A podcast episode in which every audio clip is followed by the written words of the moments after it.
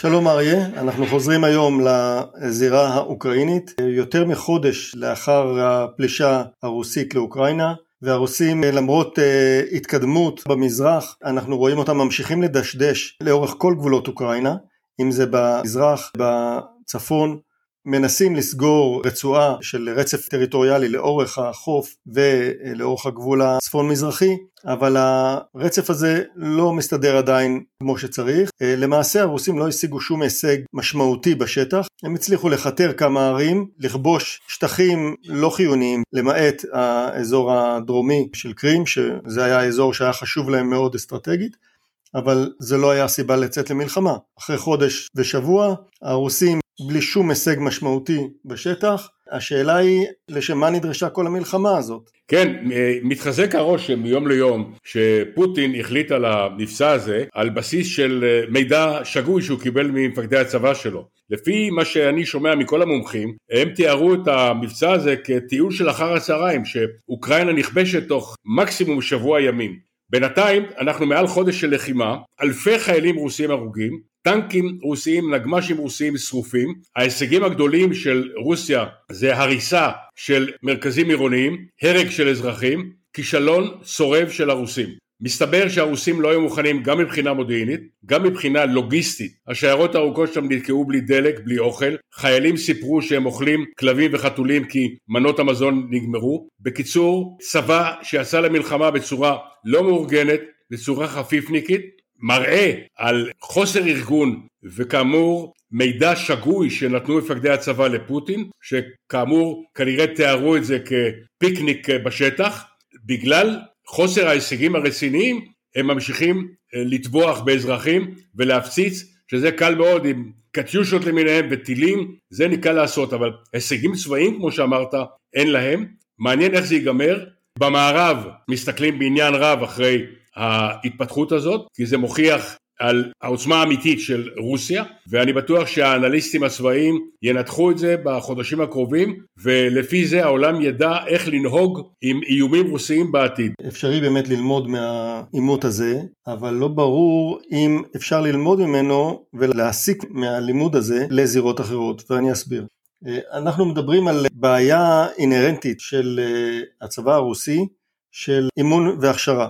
אתה דיברת על לוגיסטיקה ומוכנות של הצוותים, אנחנו מדברים גם על הזמן והאיכות של האימון שהם מקבלים.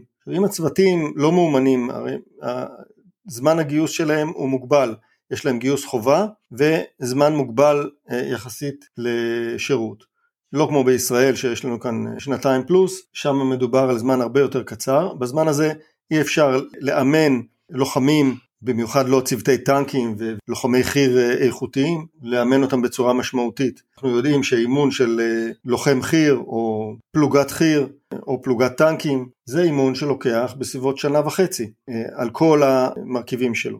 ואם זה זמן שיותר ארוך מזמן השירות אז אין מה לאמן. כך שאם לוחמים באיכות לא גבוהה מגיעים לעימות מורכב מאוד, לחימת טנקים חיל רגלים היא לחימה מאוד מאוד מורכבת כי אתה כמעט שלא רואה את האויב שלך לוחמים אולי יודעים קצת תרגולות אבל הם לא ממש מסוגלים להילחם. ופה נמצאת, פה יש בעיה אינהרנטית לצבא הרוסי שלא בהכרח עקבית בכל צבא כי צבא שמתבסס על צבא מקצועי כמו הצבא האמריקאי, הצבא הבריטי, לא על צבא חובה יכול להחזיק את הלוחמים שלו הרבה יותר זמן, לאמן אותם אימון הרבה יותר יסודי ולקיים אה, יחידות לוחמות באיכות גבוהה מאוד לאורך זמן אז אה, מדינות כאלה יוכלו להשתמש פחות כוחות, יותר איכותיים, מול צבאות אה, שמבוססים על אה, צבא עם, עם גיוס חובה ושירות קצר. זה שיקול אחד.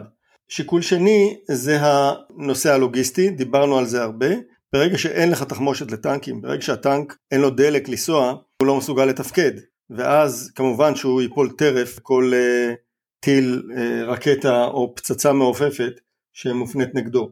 במידה ואתה פותר את הבעיה הלוגיסטית, רק אז אתה יכול להביא את הכוחות שלך לידי ביטוי בשדה הקרב. אז גם כאן, אנחנו לא יכולים ללמוד מתורת הלחימה ומאמצעי הלחימה אם לא מנהלים אותם ומתחזקים אותם. נגעת בנקודות החשובות, כמו שאמרתי, הם חשבו שיהיה פה טיול של אחר הצהריים, האוקראינים גילו רוח לחימה, גם קיבלו קצת סיוע ממדינות אירופה, הברית, בצורה של טילים נגד טנקים, שעשו שמות בשריון הרוסי, ולפי דעתי חלק מהפיקוד הבכיר של הצבא הרוסי לא יהיה שם בעוד חודש או חודשיים, חלק יפוטרו, יתפטרו או ילכו בדרך אחרת, ולדעתי פוטין יצטרך לעשות חשיבה מחדש על יכולות הצבא שלו בעימותים עתידיים שהתברר לו שמה שנמסר לו לא היה מדויק. אנחנו נמשיך לעקוב אחרי הנושא הזה ונעדכן אתכם באחד מהפודקאסים הבאים שלנו. תודה תמיר.